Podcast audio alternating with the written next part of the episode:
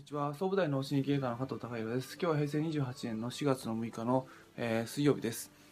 えー、まあ僕自身はあまりこうタクシーはそんなに乗らないんですがあのー、まあ、今日ちょっと急ぐ用事があって、えー、まああの少しタクシーに乗らせていただいたんですけどもで、えー、たまたまの乗り合わせた運転手さんが、まあ、女性の方ででまあ、すごく、まあ、タクシーの中の、まあ、感じも良くて、えー、まあ、その携帯の充電の装置もあるしなんか気配りが届いたタクシーの空間だなっていうのを感じてでやはりその、まあ、行き先を伝えるやり取りとか、あの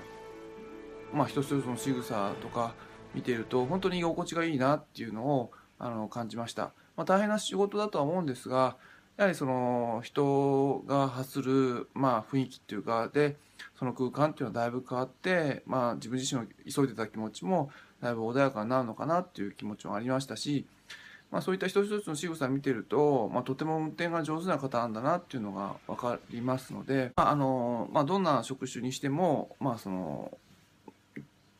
まあ、僕自身思いましたけどもその人間性高めていって、まあ、他人に与える影響っていうのを、まあ、いい雰囲気にしていけたらなと思いましたので、まあ、LINE されて何かもしありましたら、あのー、お話ししていただけましたらあの幸いです、えー、今日は以上です。